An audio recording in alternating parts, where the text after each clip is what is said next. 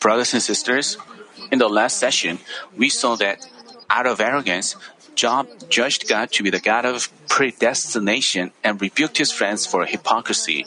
He also commented that God makes nations rich and strong and then destroys them, and that he enlarges them and then leads them away as he pleases. But just because God governs the history of man's life and death and blessings of curses doesn't mean that he does things according to his feelings without reasons and principles. It is also never true that God intentionally makes a person evil or puts them in trouble. Instead, while the world is spiritually corrupt and contaminated with sins and evil, He chooses His people and righteous men to shine the light in the darkness. But Job mis- misunderstood and judged this God. Because his friends tried to admonish and teach him, he offensively talked back to his friends, saying like, You have no right to teach me. You are hypocrites and liars. Be silent. It'd be wise for you to do so. Such expressions indicated how he disregarded and despised his friends. In today's passage as well, Job revealed such arrogance. I hope that you will have a blessed time to discover yourself through this message. When senior pastor delivered the message on Job, he often said he often said that you have to discover yourself through the lectures on Job. Why? You know, this message seems like a repetition of words, but it is it never is. Also, if you haven't cast off the sin you discovered, you have to listen to same message again and again. And even though it, it sounds like it's the same words, but it's not. It allows you to look at you in more depth and in different respects. So, even if you listen, you'll learn about how Job was like, what Job was like, you have to, you know, you, this mess should serve as a mirror to look at yourself. And if you discover a stain on your face, uh, if you don't remove it, it is no use. As you listen to the message, it feels like you have an awakening, but you forget about it. Even after you have an awakening, it, it is not that your original evil cast off right away. You need fervent prayer and you need to make uh, constant efforts. Only then your sins and evil are cast off. You know, original evil having inherited from your parents and you have solidified them during your life and it, the original evils have, have it, there are original evils inherited from your ancestors. So it ha- they're having long. So they are having inherited. So it is not done casting off casting casting them off is not done in a day. You have to keep this in mind and have you have to pray fervently for days, for weeks, or for months. For some sins, you cast them off to some extent, but you know, when you pray fervently, it feels like uh, you cast you can you cast them off to some extent, but they are not completely rooted out, so they grow back.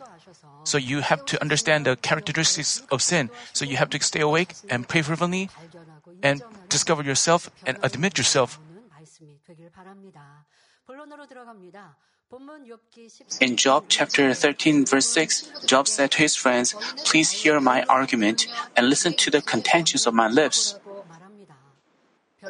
Argument is a discussion in which reasons are advanced for and against some proposition or proposal.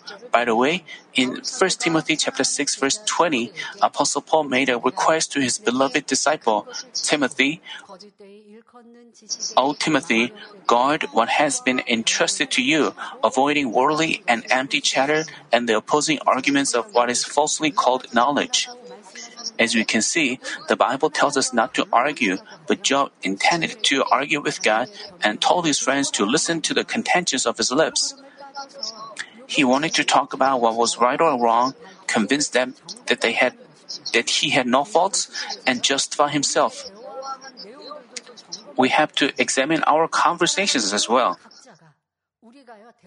When we talk with someone, we may have shared opinions with someone. We may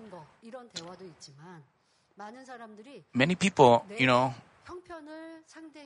when they they try to try to make another person understand uh, his position, uh, their position. And when they are in trouble, uh, when they work, when they have conflicts of opinion with another person, rather than trying to understand, making him understand, they involve other people, third parties, and try to convince them, I try to make them,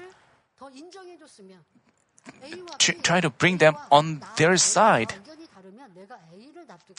Rather than trying to understand, uh, make, make another person understand, they try to involve other people and try to convince them. In doing so, they try to justify themselves and they try to bring them to their side. You know, Job was arguing with God, I, I mean, arguing against God, and his friends, uh, it, it felt like Job's friends were on God's side, not his. And Job tried, ex, tried to explain himself, but his friends did not accept his explanation. He, Job, continually tried to ex, explain, and he tried to um, describe God as a bad one. He tried to say that God attacked him. He was in distress, but it was not his, his fault.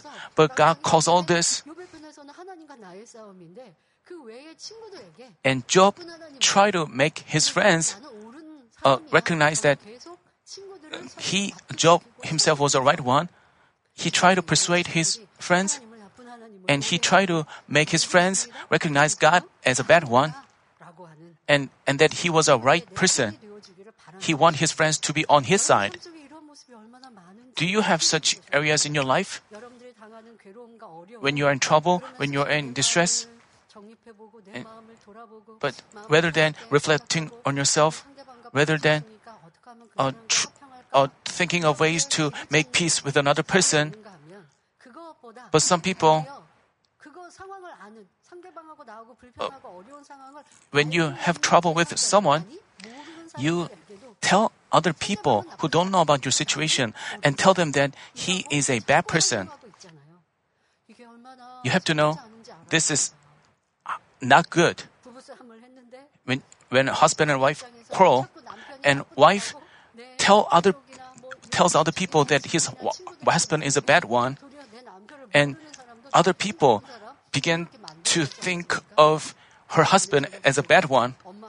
You know, when she quarrel with her husband and she complains to her children, saying that because of your father, I'm upset, and he, and her children would recognize his their father as a bad one. You, we have to check our, our habits, speaking habits. Job was, you know, Job said to his friends that God was distressing him. God was a bad one. And he tried to.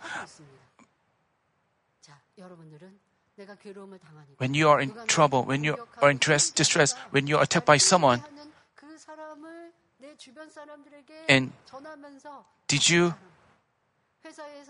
you know, when you, in your workplace, when your boss uh, uh, agonizes you, you do you you tell other people that your boss is a bad one? You involve other people and say to them that have you if you have you have you ever had such evil conversation? You have to know that this is so evil. You have to realize this. you have to discover on truth, you, and you have to, you know, you don't need to explain to other people about your situation and try to make make them understand you. You can just commit things to God. You can ask God for help. You don't have to rely on man's help. Then, if you do so, you cannot expect God to help you. If you, also, if you talk badly, talk bad of others, you have to know you have hatred and your words are agonizing and you have spoken condemning words, so you have to fix your words. Um, if we observe people in the truth, we find that people who are not right try to argue and give us contentions. People who are not right tries to defend themselves. But those who live in the truth don't argue or give contentions when they are accused unjustly. Instead, they look to God who is the true judge, silently endure, and act according to the word. People, even though people profess to live in the truth, when other people don't understand them, they, oh, this is not truth. Even when our Jesus uh, faced unfair situations, he didn't uh, think about our Lord's ministry. When Jesus and his disciples went around places to share the gospel, when he shared the gospel and they shared the heaven, there were always evil people following him. They they also questioned him with evil intentions. And Jesus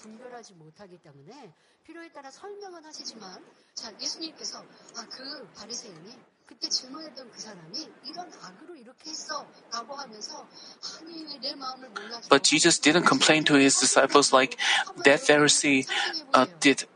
요즘 그림이 안 그려지죠. Jesus never did that. 하나님만을 의지하시는 모습과는 다르단 말이에요. 예, 우리 예수님은 Our Jesus He didn't even feel agonized or distressed even when he met evil people. He he understood uh, people's heart. E- even though he understood people's evil intentions, he was not distressed by that. He just had mercy on them and tried to awaken them in the truth.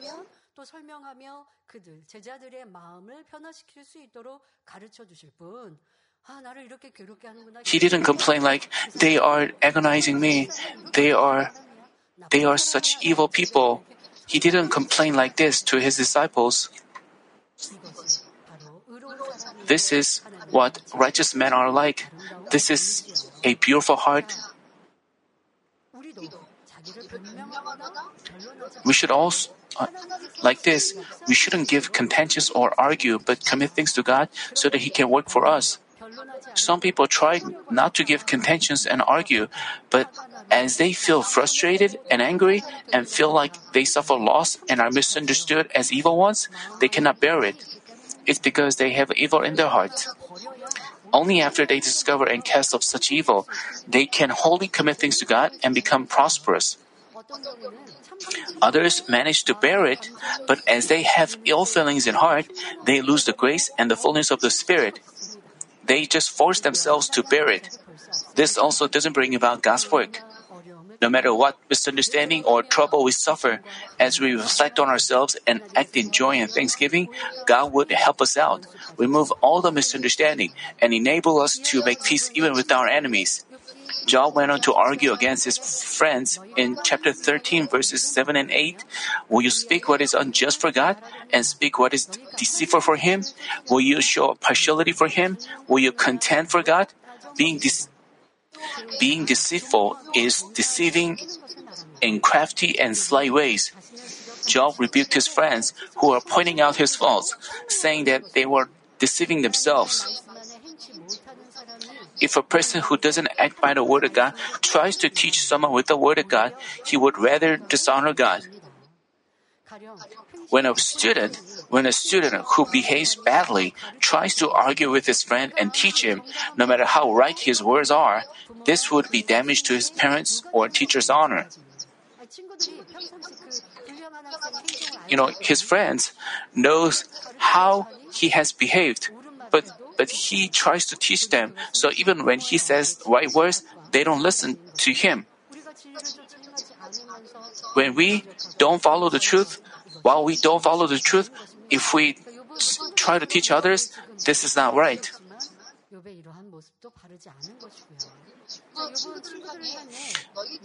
As Job argued against his friends, he meant to say, You guys are pointing out that I'm unrighteous, while you yourselves don't even try, don't even act by the truth. You rebuke me. This makes you a liar, doesn't this? Being such people, how could you speak what is unjust for God? Are you trying to deceive God in sly and crafty ways? God knows the depths of your heart. Then, what does showing partiality for God mean? In the verse, it is it spiritually means insulting his deeds and character. What Job meant to say was, being liars yourselves, how dare you act like you how dare you act like you have deeds and characters resembling God? How could you stand in the place of God and argue with me with the word of God? How could you dispute with me?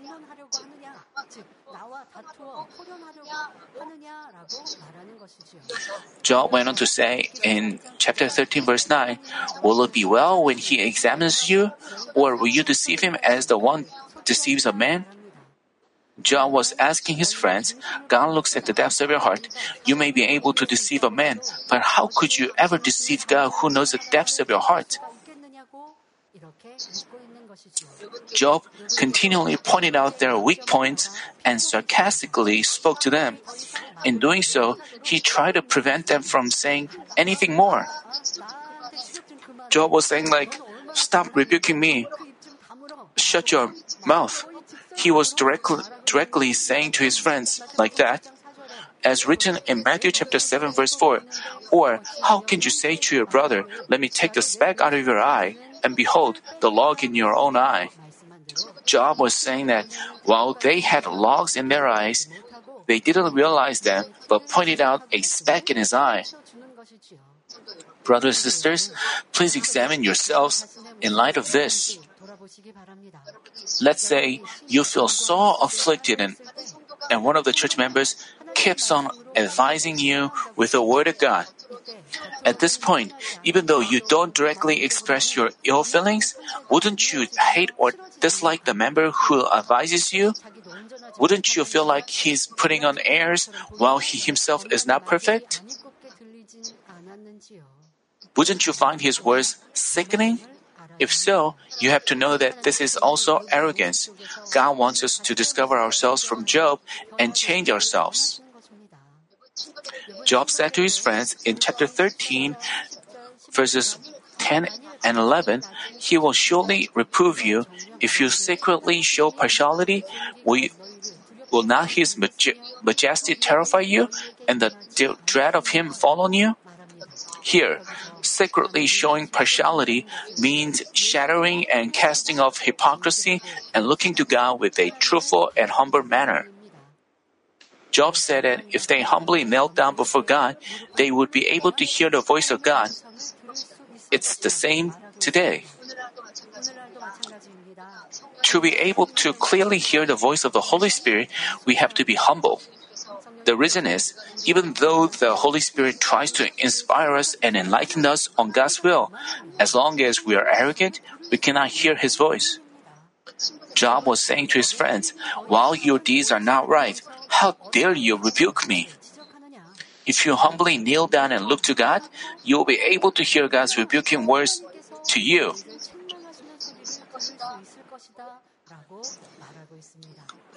But if Job's friends had been humble and able to hear God's voice, what would God have said to them?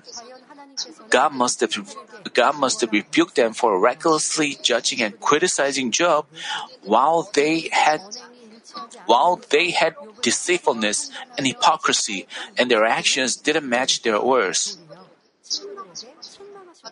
Jesus said in Matthew chapter 7 verses 1 and 2, Do not judge so that you will not be judged, for in the way you judge, you will be judged, and by your standard of measure, it will be measured to you. As said, if you judge and measure someone, you'll be judged and measured for sure. And also, the enemy devil will do the same to you. If you see a speck in someone's eyes, you have to know that you have a log that is incomparably bigger in your eyes. When you first remove the log from your eyes, you can see clearly and take out the speck from his eyes. Because the eye is called the window to the soul. When our heart is sanctified, we can remove another person's speck with love and virtue. But if we try to take out his speck while we have a log in our eyes, he can find our words offensive, agonize, and stumble. Thus, all of us should have a pure heart without a log, heal others' pain with love, and lead them to life. Especially in your families, when parents see their children going astray, they lament and advise, advise them. They have to do that. But in the but their children, as they see they also see their parents quarreling each other. While they quarrel, they rebuke me. They think that way. Of course, parents should teach them and advise them. They have to use good words. But they also think about themselves. Even though I re- rebuke them, but what would my children think? I would. Parents should also feel embarrassed about that. That doesn't mean the children should uh, th- uh, think that way. You know, as you see how Job acted, you have to know that when you advise someone, it is important that you do the right things.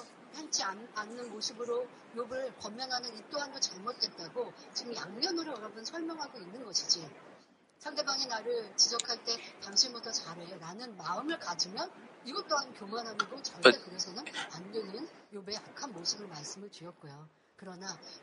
But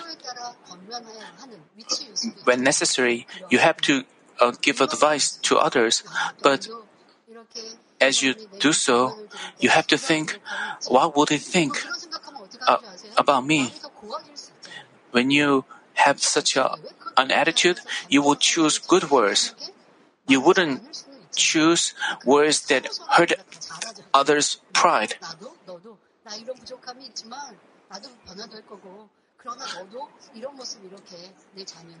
In advising others, we can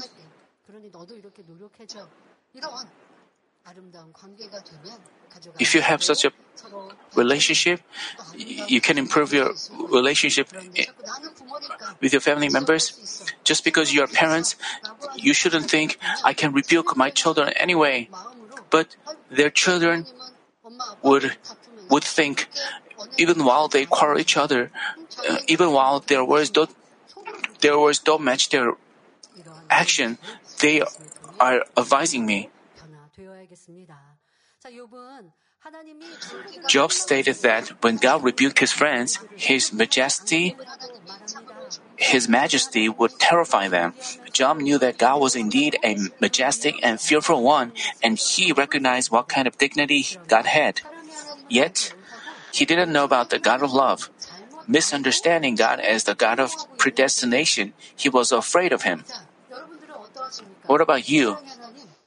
Do you see, recognize him as the God of love or God of justice? God is the God of love. You shouldn't just think about think of him as the God of love. You also have to understand him as the God of justice, God of judgment. We should have fear for him. We have to know the two sides of God. Only then can we you shouldn't think because God is a forgiving and loving God. uh, you shouldn't commit the same faults again and again. Our God is love itself. At the same time, He is the God of justice. We have to know that as I explained the two sides of God, I hope that you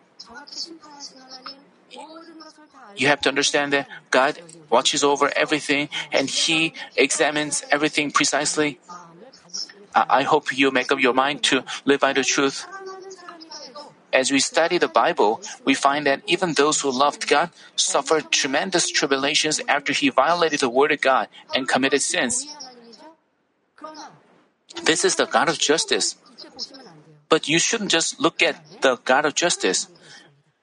In his justice is also love. Let's talk about David. David was loved and recognized by God, but when things became peaceful after he became the king of Israel, the evil in his nature was revealed. He took a he took a woman named Bathsheba who had a husband. Her husband Uriah was out in the world to fight for Israel.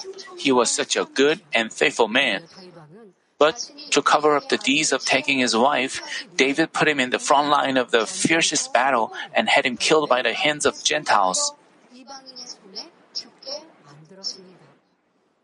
Because of this, God bitterly rebuked David through his prophet Nathan. Why have you despised the word of the Lord by doing evil in his sight? David immediately admitted his sin and confessed, I have sinned against the Lord.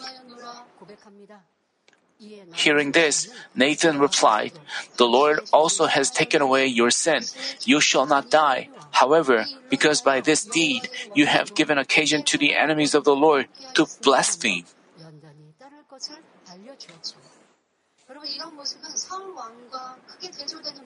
You know, what David acted is totally different from um, how Saul acted. Saul continually gave excuse. But David was different. When he was rebuked by the prophet, he humbled himself and thoroughly repented of his faults. That's what, why uh, David loved God.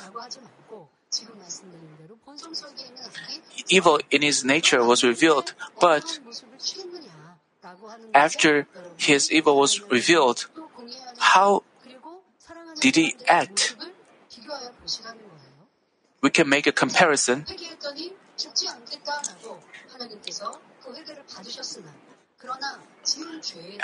God accepted his repentance, but the prophet notified David that trials would follow. Thereafter, David's dear son died. A murder took place between his sons, and one of his sons rebelled. Rebelled. With these things, David had to undergo harsh trials. But David accepted his trials with thanksgiving and achieved higher levels of goodness and love. So, the trials cleansed him of even the traces of his sins, and he became a man called a great one in heaven. As we, as we can see, God is fair, and he sternly rebukes even his beloved ones so they can turn back. As they go through trials, it's up to their own decision whether they make themselves perfect by repenting or go the way of death by complaining. So we cannot say that God arbitrarily, arbitrarily abandoned Saul but blessed David even though he committed sins. Also, those who truly love God wouldn't misunderstand or judge God even in the face of trials.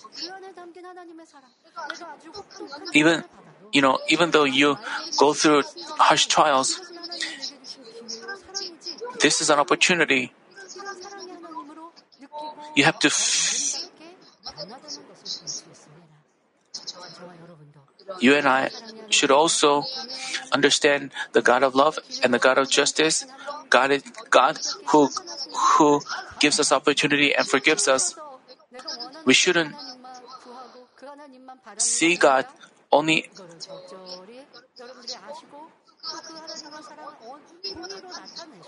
even when you see God's justice, you have to find love from it. So you wouldn't find your trials demanding, but you can achieve a deep heart of God and you can David did so. Unlike David, who faced trials as a result of his sins, there are people who only receive blessings by only obeying God's will. When God commanded Abraham to offer his son, Isaac, whom he gave birth to at age 100, he just obeyed without complaining or doubting even a little.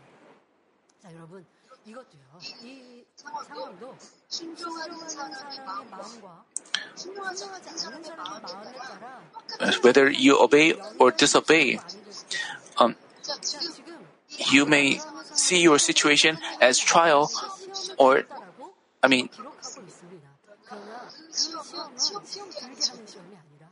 God gave a test to Abraham, but this was a test to give him blessings. And it is to show to the enemy devil that what kind of faith he had. But people who disobey, people who involve fleshly thoughts, when they face such a situation, they think, I'm going through trial. Why does God give me trials? Because they agonize themselves by involving fleshly thoughts. Why did God say this to me? God told me that He is the seed of promise, and He promised many blessings to me. But why does He uh, tell me to offer my son? Why does He change His mind? You know, Job was like that. He brought trials upon himself.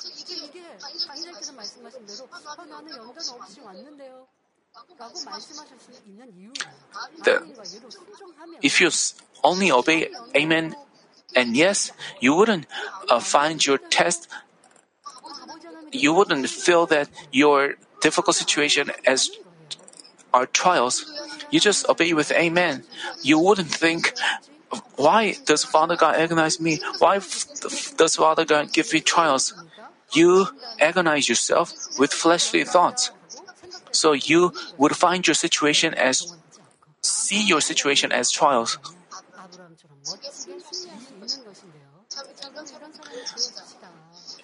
We should also become like Abraham because Isaac was the God given seed of promise, if we had involved man's ways of thinking, he could never obey. But as Abraham trusted in God's promise, he believed that God would be more than able to raise him from the dead and obeyed.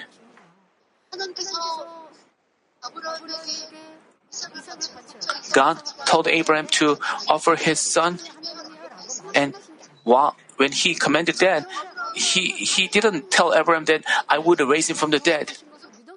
But Abraham just trusted in God's promise, so he just obeyed. He believed that God would raise him from the dead.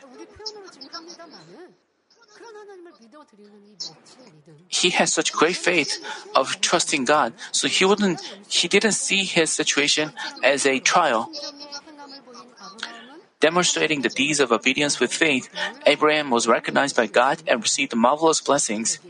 We find in Genesis chapter 22, verses 16 through 18, by myself I have sworn, declares the Lord, because you have done this thing and have not withheld your son, your only son. Indeed, I will greatly bless you, and I will greatly multiply your seed as the stars of the heavens and the sand which is on the seashore, and your seed shall possess the gate of their enemies. In your seed, all the nations of the earth shall be blessed, because you have obeyed my voice. God knew that uh, Abraham would obey, but still, He gave him a test. But as he obeyed, his, his the word of promise was fulfilled.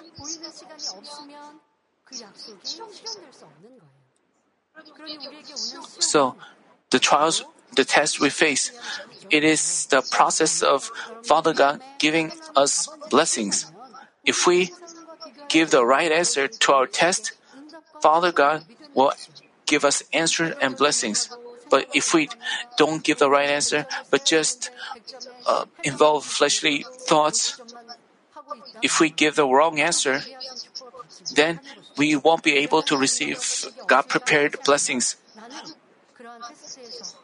we have to check whether we have demonstrated deeds of obedience that pleases God.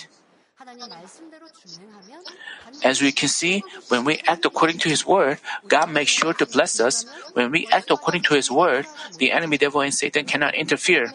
But if we fail to keep His word, tests and tribulations follow by accusations of Satan. We have to we have to keep this in mind. But Job still misunderstood God as the God of predestination and was afraid of him. But you and I have the words teaching us the accurate ways and guiding us to lead a right Christian life without misunderstanding God. How thankful we should be.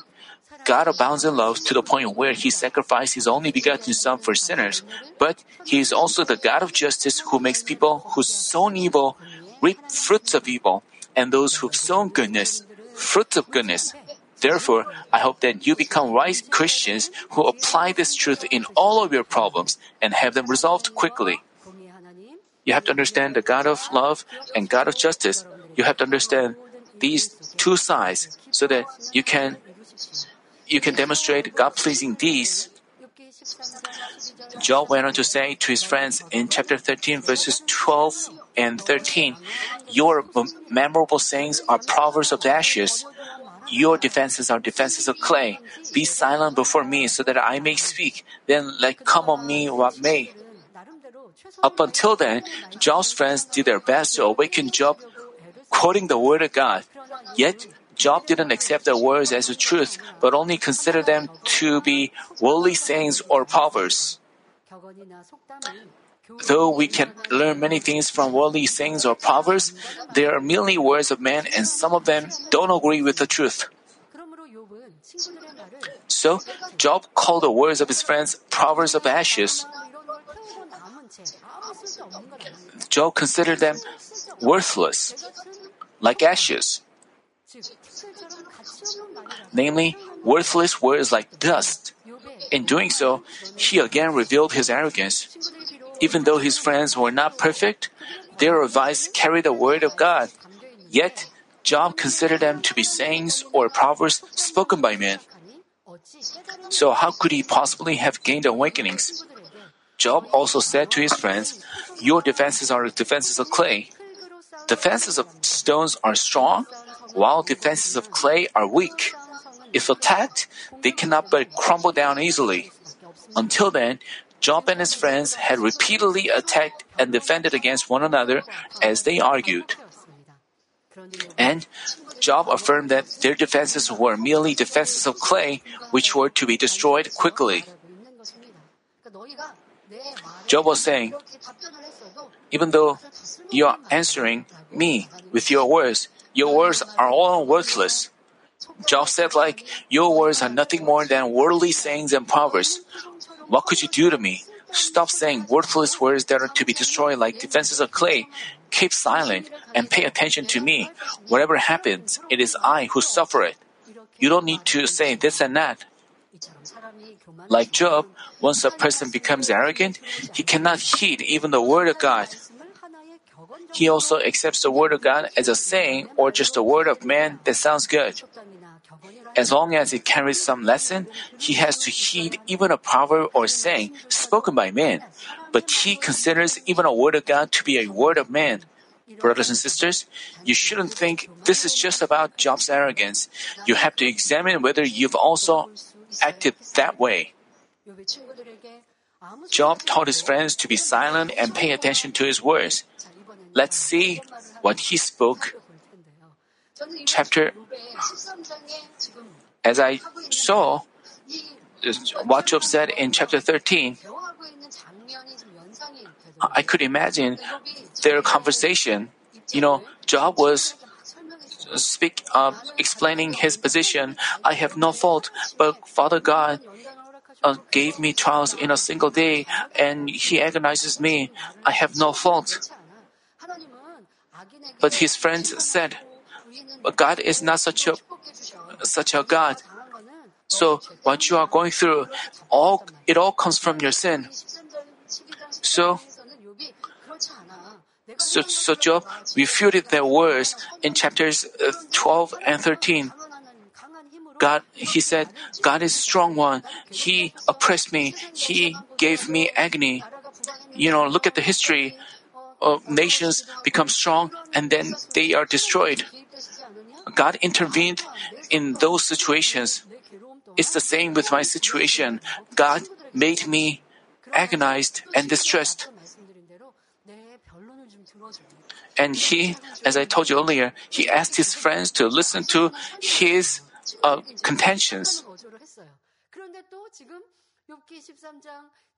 In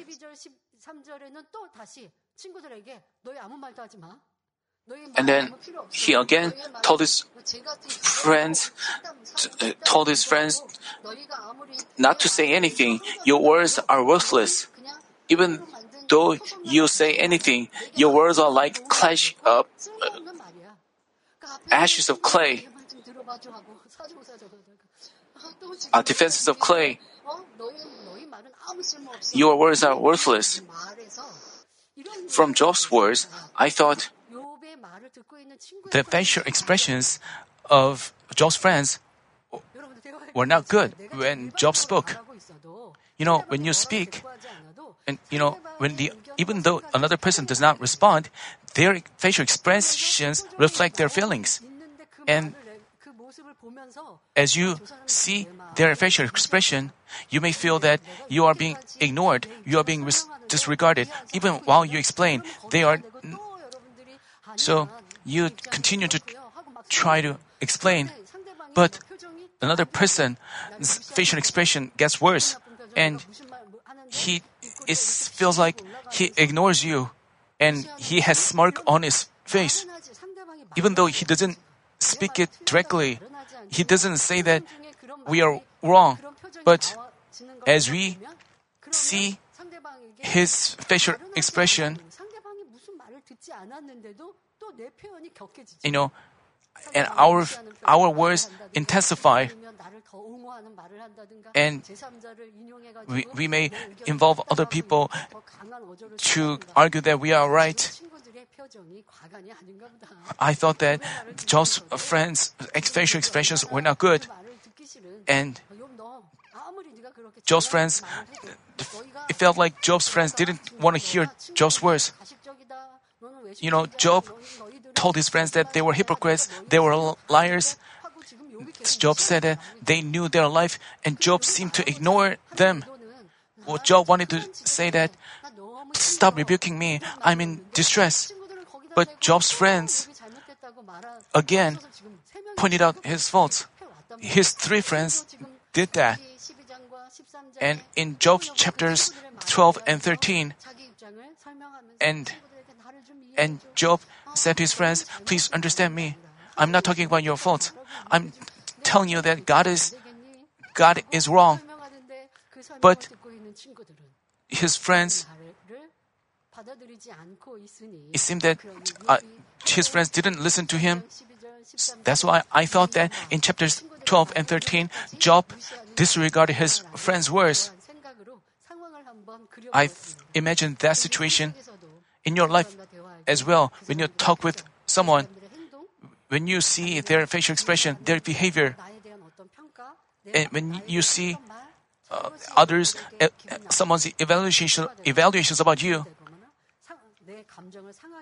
when your feelings are hurt, you you would just you would would act just like Job. You would talk bad about him, and you tell others that he is worse than you. Have you have done so?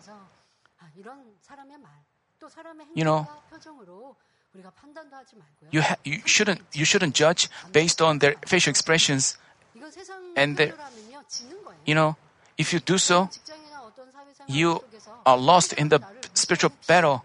You know, in your workplace, let's say someone uh, frowns at you, and if you feel hurt,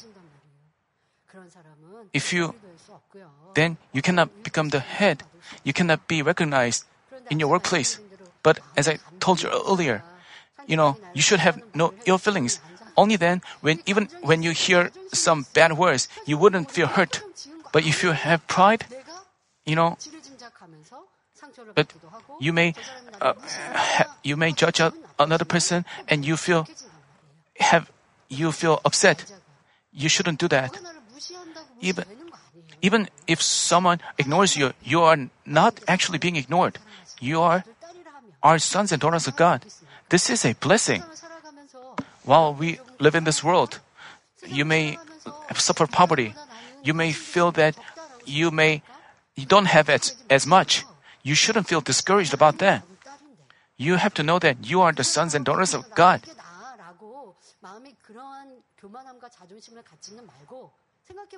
Think about this. You know, uh, you may know another person believes in God or not. You know, if he disregards you, you you don't you don't if you don't feel hurt, that means you have a broader heart. It is a blessing. But as you compete with unbelievers, uh, you may have trouble. You, you, you, you can recognize that you are sons and daughters of God. So even though you may not have the authority or fame that they have, you, you will be in heaven and you will walk the way of gold. So even when another person ignores you, you, you shouldn't feel discouraged. You can lead a victorious and happy life. But if you lack physical ability, you have to pray and seek God's wisdom so that you can be recognized out in the world. If you lack, even if you are rebuked for your lack of ability, you shouldn't feel upset. Instead, you have to feel apologetic. Uh, you have to, even though another person harshly speaks to you, you shouldn't, you should humble yourself and try to get wisdom from God and do a better job so that you can lead a victorious life. You can, you have to improve yourself.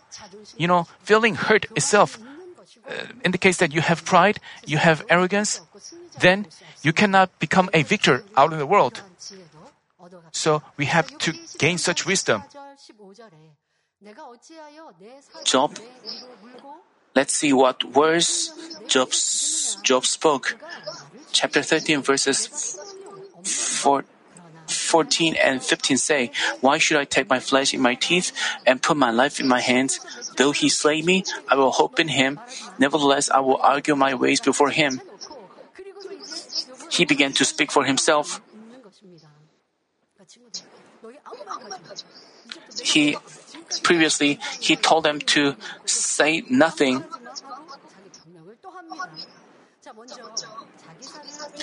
First, he act, he asked like, who would take his flesh in his teeth and bring pain upon himself? And putting life in one's hands means trying to take his own life. Namely, he said that there be no such a stupid who would try to kill himself. Job was saying, Why would I cause pain to myself? Why would I despise my own life? I would never. While I've committed no fault, God wants to take away my life. You know, his friends pointed out that he had faults, and his faults caused all this. So Job was refuting their words. Job said, I have no faults. But God wants to take away my life, so I am hopeless. So I will defend my ways before God. I will talk about whether things are right or wrong, tell Him of the good things I've done, and prove that I am without any fault. Job wanted to argue against God like, God, why are you distressing me like this? I have no fault. I diligently gave you burnt offerings and did good deeds, but why are you treating me as a sinner? Job went on to say in chapter 13, verse 16, This also will be my salvation. For a godless man may not come before his presence. A godless man not being able to come before God's presence means that a perverse and capricious man cannot come before God. Job also said that this would be his salvation, which means that he was a righteous man, not a godless person, so he would have salvation before God. Still, he was insisting on his being right. Then he even tried to teach his friends in chapter 13, verse 17 Listen carefully to my speech and let my declaration fill your ears. Here, Job was saying, As I told you before, uh, Job was begging his friends to listen to him. Here, Job was explaining, Job was saying, I will explain, listen to me, and have an awakening. Because his friends were not listening to him, Job, Job his friends didn't listen to his. Uh, but Job continued to insist on his being right. Next, Job said in chapter 13, verses 18 and 19, Behold, now I have prepared my case. I know that I will be vindicated. Who will contend with me? For then I will be silent and die. In the verse, what case did Job say that he prepared? He had stated that he was a righteous man, that he hadn't committed sins, and that he hadn't done evil things. To explain Job's previous life, when something happened, he gave burnt offerings for fear that he would be found with blemishes before God. He, he always feared God, piled up virtuous deeds before men, and helped and served them saying, I know that I will be vindicated, Job confidently com- proclaimed that even though his friends didn't recognize him, as he saw his own deeds, he found himself righteous. Job was continually saying that he was right, but his friends said that he was wrong. And Job con- continually argued that he had no fault. And he also said that even though you don't recognize me, it doesn't matter. Whether you recognize me or not, I am righteous. So he asked like, who will dare to contend with me, a righteous person? Formerly, he called his friends hypocrites because they try to teach him while they don't act by the word.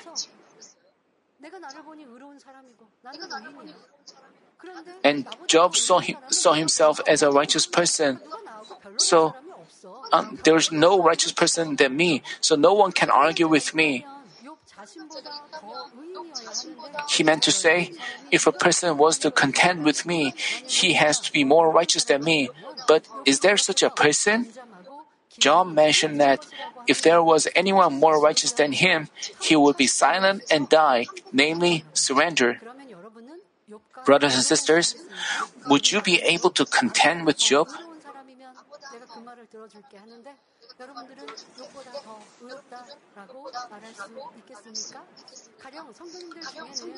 I, I know that many of you diligently act according to a word without committing evil.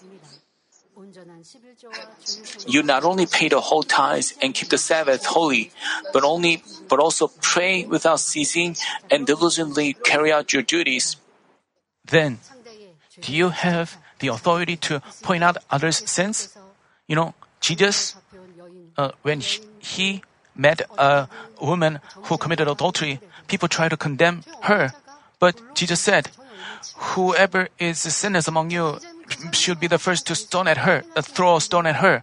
When senior pastor said this, uh, senior pastor said, in, in this generation, if Jesus said the same thing in this generation, if you are without sin, you can condemn her. You can throw a stone at her. Then, in this generation, you know, in this generation contaminated with sins and evil, people would volunteer to throw stone at her. And they would cl- claim that I, they haven't committed sin, senior pastor said. you, you also have to examine yourself. You know, Job thought that he was righteous and no one is more righteous than himself. But in the Bible, I mean, the Bible said that if we don't forgive others, Father God wouldn't forgive us as well. So we shouldn't condemn anyone. But didn't you didn't you condemn anyone? Didn't you talk about others' sins? Didn't you talk about others' transgressions and gossip about their transgressions? This is condemning. You know, if you call someone, if you say that someone is a sinner, this is condemning. Even if someone is obviously a sinner, does God tell you to condemn him or forgive him? Do you have the authority to forgive him?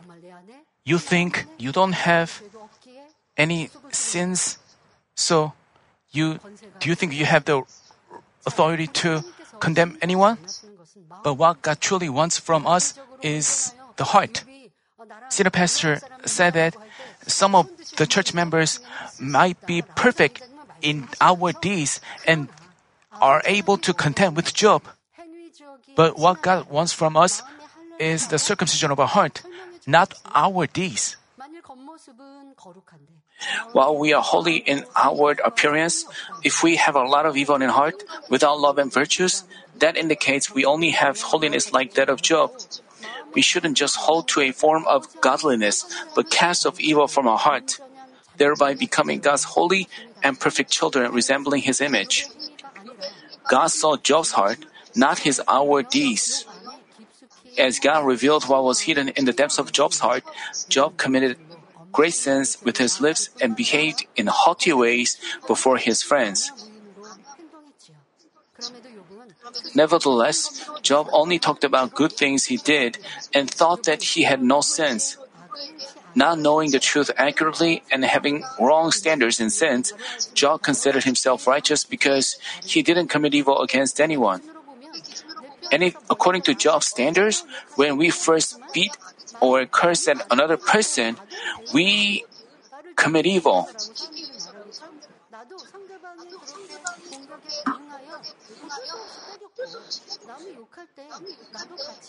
Uh, uh, but if we get beaten or cursed by someone and do the same against them in response, we don't commit a sin. This is according to Job's standards. Then, what does the Word of God say? We find in Matthew chapter 5, verses 39 through 42. But I say to you, do not resist an evil person, but whoever slaps you on your right cheek, turn the other to him also. If anyone wants to sue you and take your shirt, let him have your coat also. Whoever forces you to go one mile, go with them too. Give to him who asks of you, and do not turn away from him who wants to borrow from you. It's not that Job's friends asked him to give him them his coat, nor did they ask him to walk one mile with them having heard that Job was in a miserable situation, they traveled a long way, lamented with him for seven days, comforted him, and tried to awaken him with the word of God. Yet, Job harshly criticized them. Uh, when Job was when Job was slapped on the, his right cheek, instead of turning the other cheek, he responded with two blows or three blows. Job also said like, who in the world would be more righteous than me and worthy to contend with me? Indeed, Job Job was being extremely arrogant. Because Job argued that there was none worthy to contend with him, whom did he have to contend with? Based on Job's statements, the, the only one he could contend with was God. So Job said he wanted to contend with God. We will go on to talk about this in the next session. Brothers and sisters, now recognizing his evil, Job tried to teach his friends and argued against God. Such deeds originate from his arrogance. Even when another person says something right, arrogant people don't hit it, but only insist on their opinions. Because arrogance prevents them from seeing the truth, they are often deceived by themselves. Even while they walk the way that is not right, they misconceive that they go the right way. Even while they are wrong, they think they are doing great. For a person to improve himself, he first has to realize his shortcomings. But attributes of arrogance keep him from having an awakening. Thus, we should always stay on alert to prevent arrogance from infiltrating us. Remembering what Proverbs chapter 29 verse 23 says, a man's pride will bring him low, but a humble spirit will obtain honor. I pray in our Lord's name that all of you will quickly cast off arrogance and become humble ones so that you can gain compliments and honor from God and men.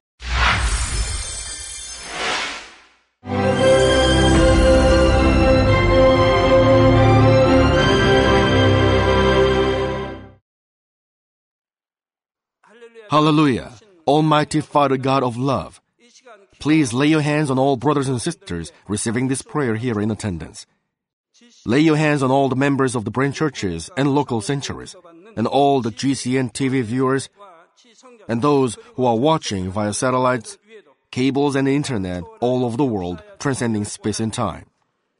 Plant faith in their hearts and drive out their negative thoughts and doubts let all the trials and afflictions leave them. By the fire of the Holy Spirit, from head to toe, scorch their sick and affected parts, including all cells, tissues, and nerves, all internal organs and intestines. Let the light of creation come upon them. In the name of the Lord Jesus Christ, I command the enemy devil and Satan, all diseases, germs and viruses, and infirmities, go away. Let the light shine on them scorch their incurable and long-term diseases by the fire of the Holy Spirit. Burn all kinds of endemic and contagious diseases like malaria. Be cleansed and made well. All epidemic diseases, such as colds and fever, go away from them. Protect them from any kinds of germs and viruses and bacteria. Heal them of all kinds of cancers like stomach cancer, lung cancer, liver cancer, breast cancer, womb cancer, intestinal cancer, and all other diseases like AIDS, leukemia, cerebral apoplexy, high blood pressure, low blood pressure, heart disease, lung disease, diabetes, women's diseases, thyroid diseases, and all inflammations. Let them be made whole from polio, stroke, arthritis, herniated discs, and many others. Let all kinds of pains disappear from them, like back pain, headache, and neuralgia. Set them free from epilepsy, autism, depression, neurosis, and all other mental diseases. Loosen them from all kinds of paralysis, and let them get up, walk, and jump. Let them regain good eyesight and restore good hearing. Let the blind open their eyes and the deaf come to hear and mute begin to speak. Heal them of after effects of all kinds of accidents. Restore their ruptured and broken bones. Restore them from burns and let the heat and burning sensation go away from them. Father, let there be no scars left be cleansed from all kinds of drug addictions and poisoning. Father, regenerate dead nerves, tissues, and cells, and bring the dead back to life. Father, please bless them to conceive a baby. Bless them to conceive a baby. In the name of the Lord Jesus Christ, I command the enemy devil and Satan, the ruler of the air, the evil forces, and their servants go away from them. Go away, you evil spirits, unclean spirits, deceiving spirits, spirits of falsehood, separating spirits, and all forces of darkness. Loosen all bonds of wickedness and darkness, and go away from them. Let the light shine on them. Father God, give them strength to cry out in their prayer, and empower them with the power to cast off sins and become sanctified. Let them be in good health as their soul becomes prosperous, and let their family be evangelized. Protect them from all kinds of accidents and disasters, and bless them to lead a successful and prosperous life in everything. Please protect your children, their home, their business, and their work by the fiery hedge of the Holy Spirit, with the heavenly host and angels, and with your blazing eyes. Give students wisdom and understanding, and fill their hearts with more passion and desire for study. Keep their hearts and minds from worldly things, and plant into their hearts more fervent love for God. Bless your children and let them give glory to you in everything they do, whether they eat or drink or whatever they do. Let them confess and testify to the living God. I've met God, I've experienced God, and received His answers and blessings. Father God, thank you. Let all glory be to you alone. In the name of our Lord Jesus Christ, I pray. Amen.